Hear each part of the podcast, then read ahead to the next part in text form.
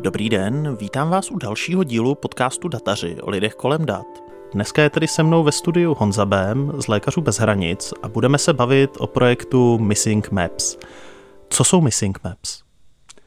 Missing Maps jsou uh, iniciativa, která reaguje na takový problém, se, kterými se, se kterým se humanitární organizace často setkávají. A je to velmi překvapivé, ale v roce 2018 pořád ještě existuje na mapě světa spousta nezmapovaných míst. Tahle místa na komerčních mapách vypadají, jako kdyby na nich nic nebylo, ale my v terénu vidíme, že jsou e, tam třeba desetitisíce lidí.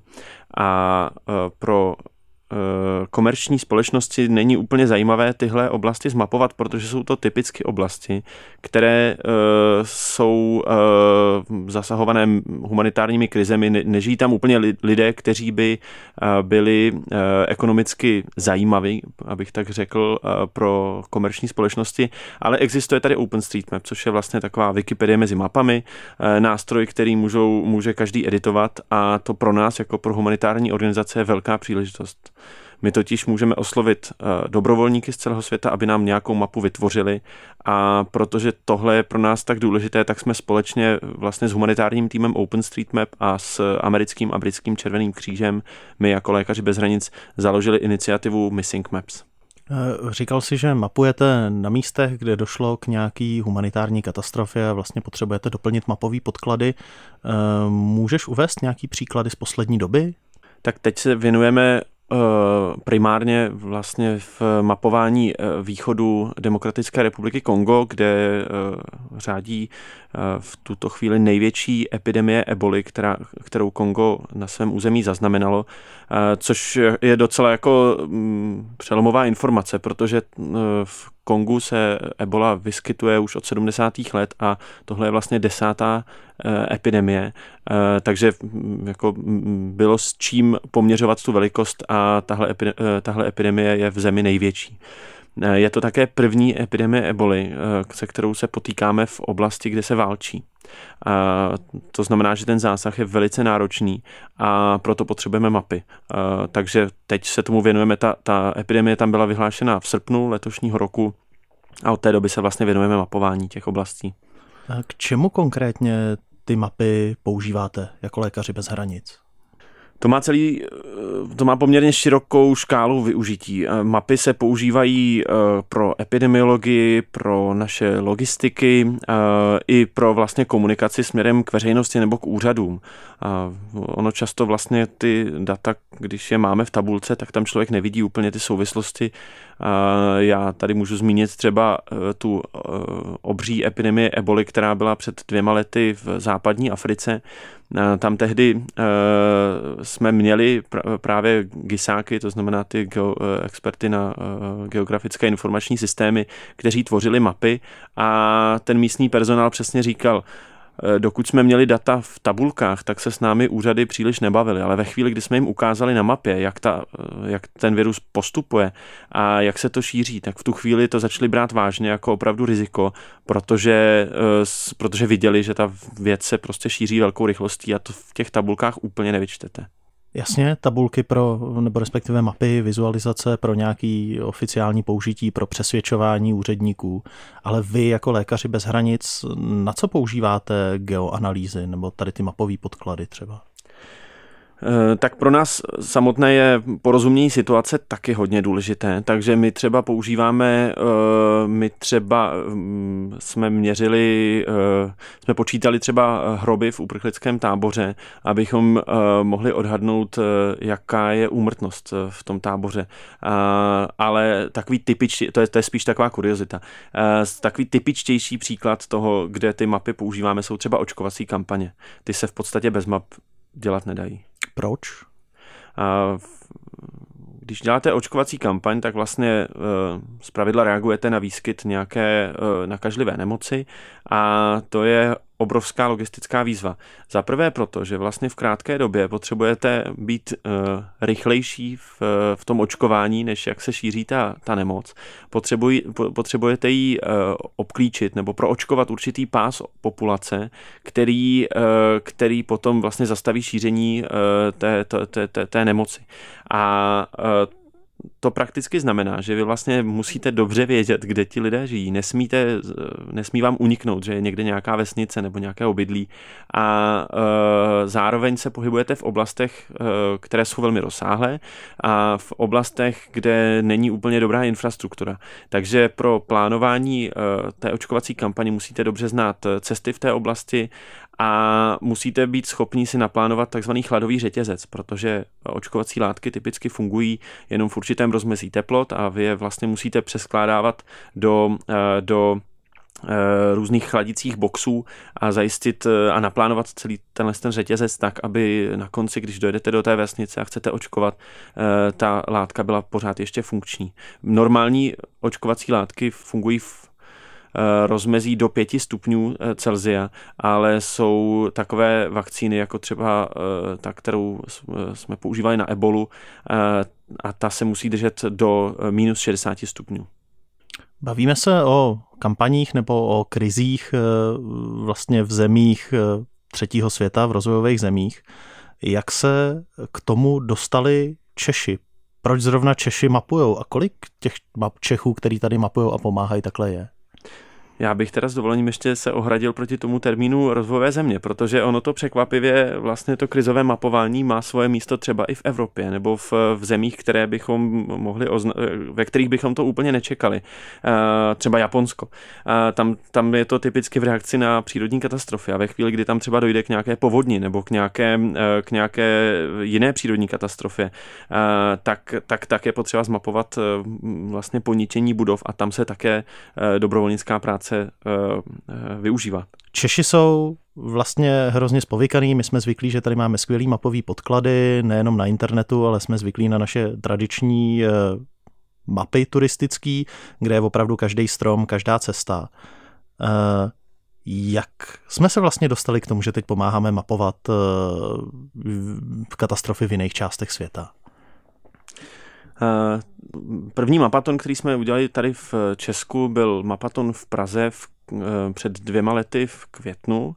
A tehdy jsme se sešli poprvé. Já jsem vlastně o té iniciativě věděl z Velké Británie, kde ta, eh, kde ta iniciativa Missing Maps byla založena a mně se to od začátku hrozně líbilo. My vlastně jako lékaři bez hranic máme kolem sebe poměrně dost lidí, kteří nám chtějí pomoct takový jako typický uh, způsob, jak se zapojit do naší práce, je uh, vyjet na misi. Což je, ale není úplně pro každého, protože my na ty lidi klademe velké nároky a máme, uh, neposíláme tam úplně, uh, posíláme tam vlastně profesionály v, ve, svých, ve svých oborech, protože ti pak vlastně školí místní personál, který tvoří většinu toho personálu lékařů bez hranic po celém světě. Takže to není úplně pro každého. Není to tak, že bych mohl věnovat půl den a zapojit se. Další varianta je přispět finančně, to řada lidí dělá, je to skvělé, protože díky tomu můžeme fungovat nestraně a nezávisle, ale přece jen tam prostě vlastně chyběl takový element eh, takové té krátkodobé eh, dobrovolnické pomoci a já jsem v tom neziskovém sektoru už delší dobu a tady na to mě úplně fascinovalo, že vlastně lidé se můžou zapojit a, a nejenom, že stráví čas a mají z toho dobrý pocit, ale že vlastně i ta organizace z toho má velmi konkrétní, hmatatelný a, a velmi prospěšný eh, přínos.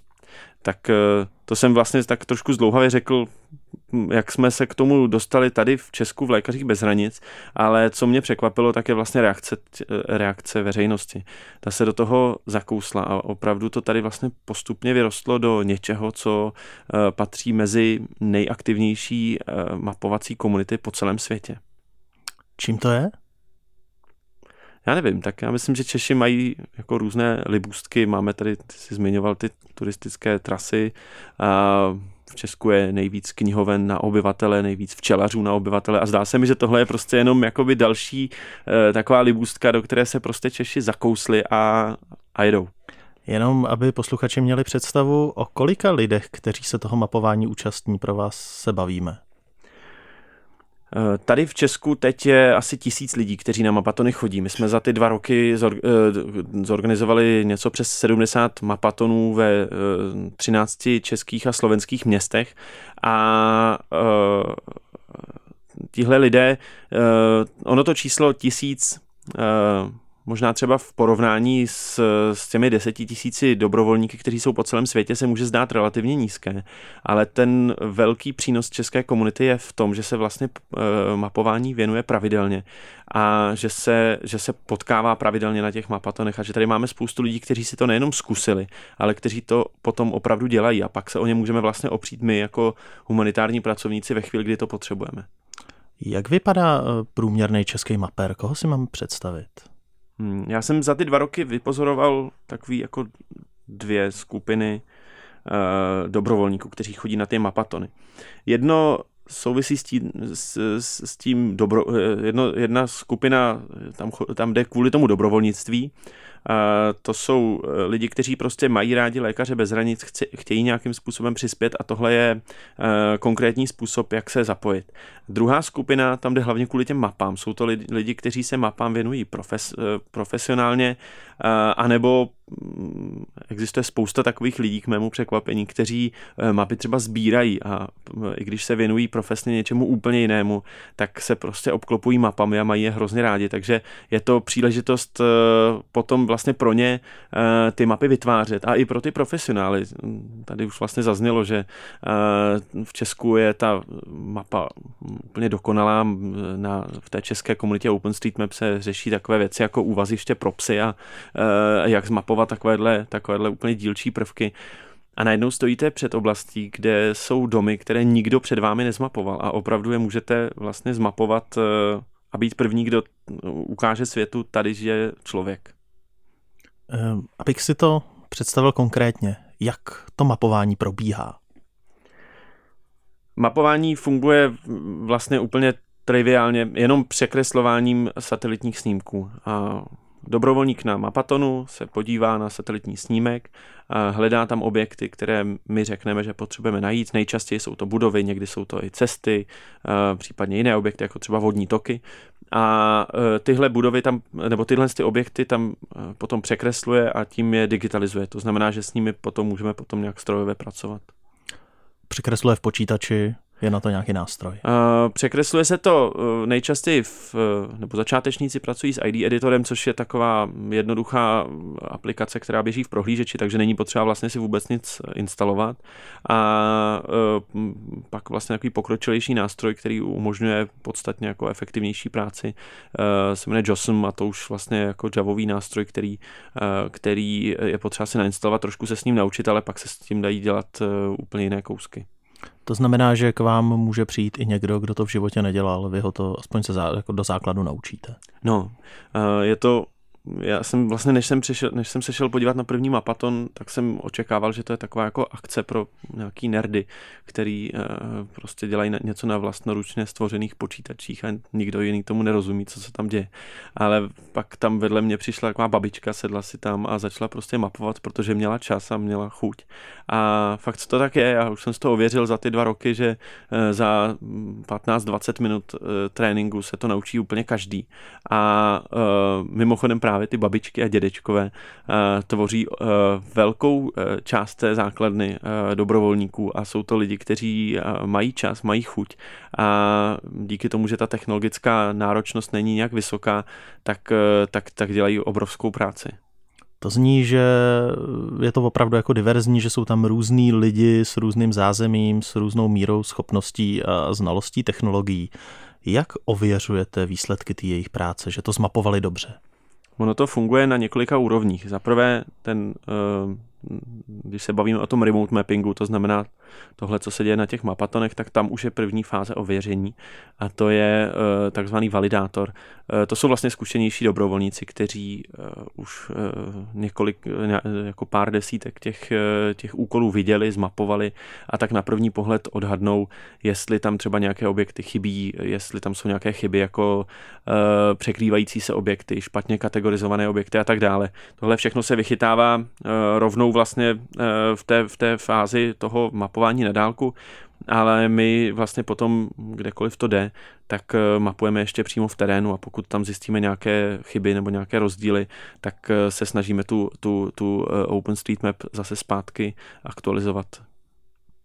Možná už jsme vlastně tady tím trošku odpověděl. Ještě jsem se chtěl zeptat, proč právě Mapatony, protože vím, že existuje organizace nebo hnutí HOT, který vyhlašuje právě v případě humanitárních krizí vlastně žádá dobrovolníky o pomoc, aby pomáhali mapovat právě v OpenStreetMaps nějaký nezmapovaný místa, kde k té krizi došlo. Každý to dělá z domova. Proč vy pořádáte mapatony? My pořádáme mapatony, protože to je skvělý pří, skvělá příležitost, jak se, mapovat, jak se naučit mapovat. A, a nejenom to, je to i skvěl, skvělé společenské setkání s lidmi, kteří se mapování věnují. My se vlastně vždycky snažíme tam přivést ještě nějakého hosta, ať už je to někdo z mých kolegů, kteří, který třeba na, na misi byl a nabídne tam ještě trochu jiný pohled na tu zemi než z toho satelitního snímku. A, a nebo, nebo jsou to třeba profesionálové, kteří se mapám věnují, ať už v lékařích bez hranic nebo jinde. A, na Mapatonech je vlastně po, pro každého příležitost se posunout někam dál. A, eh, a to pro úplné začátečníky eh, je příležitost naučit se s tím ID editorem. Pro ty, co už s tím trošku umí, tak se posunout dál na ten JOSM. Pro ty, co s tím už umí, tak, eh, tak, tak začít validovat. A pak tam je vlastně taková jako hrozně zajímavá skupina na těch, tady na těch pražských mapatonech zejména, která se věnuje ještě úplně jako další úrovni. A to je vlastně vylepšování eh, toho pracovního prostředí pro úplně všechny. A tady z té české skupiny vzešel eh, od jednoho dobrovolníka eh, Mapatoner plugin pro JOSM, který výrazně zrychluje mapování budov a rezidenčních oblastí, což jsou takové nejčastější objekty, které mapujeme. A tohle je věc, kterou teď můžou používat úplně všichni. On to prostě napsal a, a, a použil, vzniklo to v nějaké disku, a, a, a vytvořil a publikoval. Vzniklo to v nějaké diskuzi s lidmi, kteří eh, na ten mapaton chodí nebo chodí potom eh, po mapatonu na pivo a tam, tam diskutují. Tady vlastně další věc, co, co vznikla, z toho mám obrovskou radost, tak jsou eh, překlady do češtiny. Já jsem zmiňoval lidi v důchodovém věku, který, kteří, kteří mapují a kteří představují velkou příležitost pro pro, Missing Maps. Tím mají typicky, nebo často má, mají eh, problém třeba s tím, že vlastně většina toho je v angličtině, někde dokonce i ve francouzštině. A eh, tak, tak se vlastně dobrovolníci zorganizovali sami a přeložili web missingmaps.org do češtiny, takže teď je vedle angličtiny, eh, španělštiny a francouzštiny taky v češtině. Tak máme ty důležité jazyky pokryté a, eh, a nebo pře, přeložili velmi důležitou část na wiki OpenStreetMap, která se zabývá tím, jak vlastně kategorizovat cesty v Africe, protože OpenStreetMap byla vytvořena v Evropě a to znamená, že i ty kategorie jsou evropské a to úplně neodpovídá té africké realitě a tak vznikla Eh, na wiki OpenStreetMap eh, takzvaná Africa Tech Page, eh, kde je vlastně překlad toho, co ten evropský, co ten evropský typ cesty znamená v Africe. Když bych se nemohl dostat na mapaton, mám možnost nějak vám i na dálku s těma mapama pomáhat? jednoznačně platí, že nejlepší způsob je na ten mapaton se nějak dostat. Ono jich je docela dost. Pravidelně probíhají v Praze, v Brně, v Olomouci, v Liberci. Nárazově jsou i v dalších městech. A, e, ale jde to, jde to zapojit se i, i na dálku. Právě na tom webu e, missingmaps.org je spousta návodů, jak mapovat. Je tam i odkaz vlastně na ten Tasking Manager, kde jsou všechny ty aktuální úlohy, aktuální projekty, které my, kde my potřebujeme pomoct. A tohle všechno se dá vlastně naučit a jak jsem říkal, překládáme to do češtiny, takže postupně vlastně celá ta jako mm, znalostní báze se, se, se, se, se objevuje i v češtině. Ještě mě zaujalo, kromě toho mapování, který probíhá skrze OpenStreetMaps, vy máte nástroj, který se jmenuje MapSwipe, což je mobilní aplikace. Co to dělá? To je aplikace pro Androidy a iPhony, kterou jsme vyvinuli před dvěma lety, když jsme si všimli takového jako častého jevu. A to mapo, celý ten proces vlastně mapování v rámci Missing Maps vypadá tak, že někdo v terénu řekne, potřebuje zmapovat tuhle oblast. Dřív to bylo tak, že jsme tu oblast rozdělili na čtverečky a potom dobrovolníci si brali jeden čtvereček po druhým a, eh, a hledali tam ty objekty. Ale často se stávalo, že právě na těch rozsáhlejších oblastech eh, člověk takhle prohlížením toho svého čtverečku strávil 15-20 minut a na konci zjistil, že tam žádný objekt nebyl. Což pro nás je důležitá informace, ale je to trochu frustrující a je to trochu mrhání časem těch lidí, kteří už u toho počítače sedí. Takže jsme vyvinuli tuhle aplikaci, která nám pomáhá vlastně předtřídit ty satelitní snímky. Eh, pomáhá nám s tím, abychom abychom vlastně jenom si, e, e, jenom tam vlastně koukáte na, na výřez satelitního snímku a ťukáte na čtverečky, kde je nějaký objekt a necháváte být čtverečky, kde žádný objekt není. Tyhle data potom my překryjeme, mm, eh, data od různých uživatelů, který, kteří takhle projedou tu oblast a vznikne nám taková jako heatmapa, eh, která nám naznačí, kde pravděpodobně nějaké objekty jsou, protože si to, protože si to myslí víc lidí a na tyhle mm, oblasti se pak můžou zaměřit eh, dobrovolníci na Mapatonu nebo přes ten Tasking Manager, a, a ti tam vlastně už potom uh, ty objekty zakreslují detailně a můžou ignorovat vesele uh, oblasti, kde nic není. Ty jsi zmiňoval, že zakreslujete do OpenStreetMaps, to znamená nad satelitními snímky. Kde berete satelitní snímky, který používáte? Eh, my používáme satelitní snímky, které společnosti vy, uvolnili vlastně pro OpenStreetMap eh, a pro případně pro humanitární organizace. Eh, nejčastěji je to Bing, Digital Globe a Esri a výjimečně ve chvíli, kdy kdy eh, dojde třeba k nějaké eh, přírodní katastrofě, po které potřebujeme eh, pomocí těch satelitních snímků vlastně aktualizovat data o tom, kde už ty budovy nejsou, tak tam potřebujeme velmi aktuální snímky a ty se třeba v, v některých případech i nakupují. Ale drtivá většina toho, co, jak to, co, co děláme, stojí vlastně na volně dostupných satelitních snímcích. Je poměrně široký a nový obor, kategorizace těch satelitních snímků pomocí strojového učení. Jsou tady firmy, které se specializují na identifikaci polí nebo třeba lodí automaticky, počítačově. Používáte vy tady ty technologie? Experimentujeme s tím. Snažím, víme, že tohle je cesta, která jako kterou stoj, se, se jednou určitě ubereme, ale ono to úzce souvisí právě s tím, jaké satelitní snímky máme k dispozici.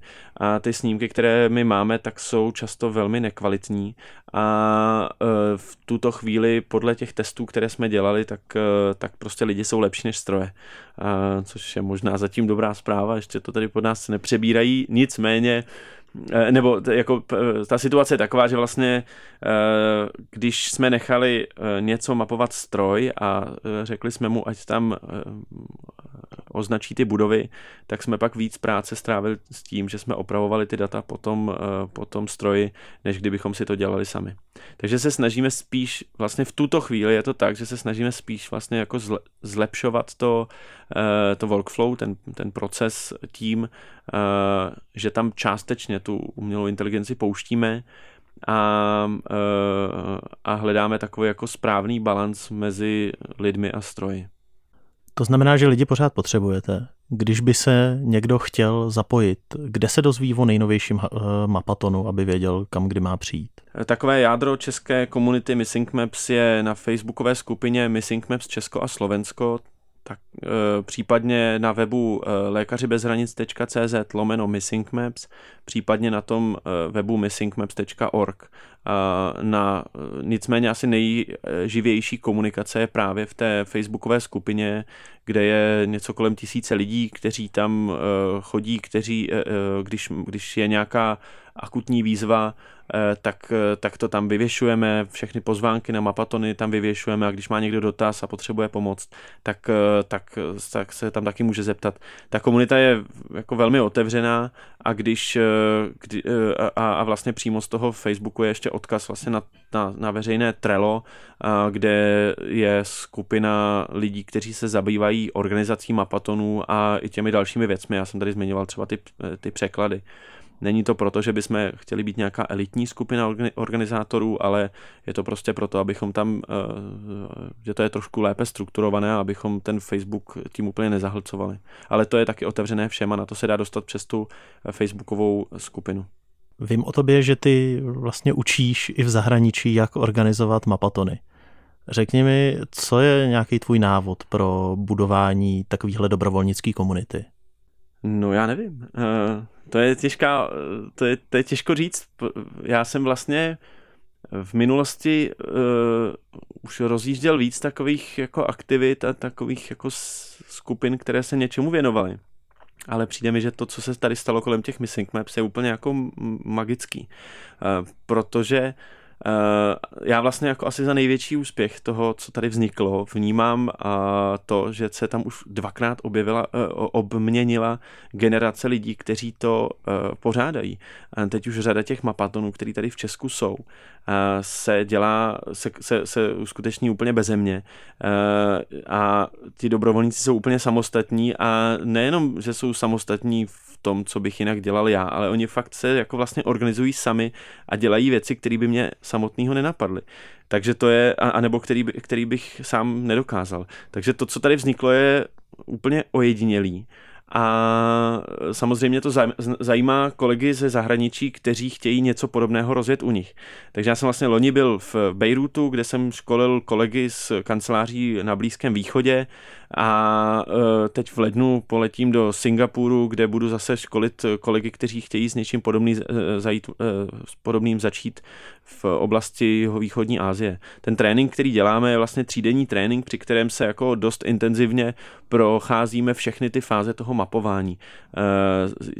Vysvětlujeme, jak se s těmi daty pracuje, učíme se pracovat s těmi jednotlivými nástroji, učíme se validovat, upozorňujeme na uh, taková ta nejčastější úskalí, uh, pracujeme s, máme tam krátkou ukázku i vlastně mapování v terénu, jak to, jak to vypadá, kdy opravdu jako se v jednu chvíli vyběhne uh, z toho místa, kde ten workshop probíhá a, a, a jdou se prostě hledat body po městě a, a, a ne proto, že to ti lidé pak dělají, ale aby měli představu o tom, jak ta data potom, potom vznikají. No a předávám zkušenosti, které si myslím, že tady třeba pomohly a občas jsou takový vtipný, uh, vtipný uh, asi trošku kulturně daný věci.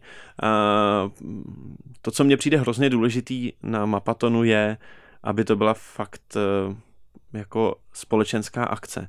Aby to nebylo, že ty lidé mají pocit, že jdou na nějaké školení nebo že jdou na nějaké jako na nějaký kurz a někdo tam bude stát vepředu a budeme tam něco vysvětlovat a oni budou jenom sedět a poslouchat. Proto se to snažíme vlastně tohle nějak jako rozbít a e, snažíme se, aby to bylo skutečně společenské setkání. V Londýně se to daří a tady už u nás taky docela, že tam vlastně chodí lidi i třeba bez počítačů vlastně na Mapaton, jenom si popovídat s dalšími lidmi, protože vědí, že je tam potkají. Jsou to třeba doktorandi, kteří se mapám věnují, nebo profesionálové, nebo humanitárci e, a, a, a je to takové jako dobré společenské setkání. Um, tady jsme třeba zkus, jako tady jsem, jsem zjistil, že je dobré pouštět na mapatonu hudbu a něco tam, něco tam pustit, protože se pak lidi přestanou eh, stydět toho trapného ticha a začnou si povídat. A když jsem to říkal kolegům v, v, v Londýně, tak ti uh, říkali, že mají přesně opačnou zkušenost, že ve chvíli, kdy uh, začne hrát hudba, tak všichni stichnou, začnou poslouchat hudbu. Takže to jsou také věci, které se jako liší, ale, ale spousta těch zkušeností je přenosná uh, o to se snažím. Já ti děkuju. Tohle byl další díl podcastu Dataři o lidech kolem dat. Na další díl se můžete těšit za 14 dní. Odebírat nás můžete v Apple Podcasts, Google Podcasts, Spotify a nebo na webu Českého rozhlasu Plus. Já jsem Honza Cibulka.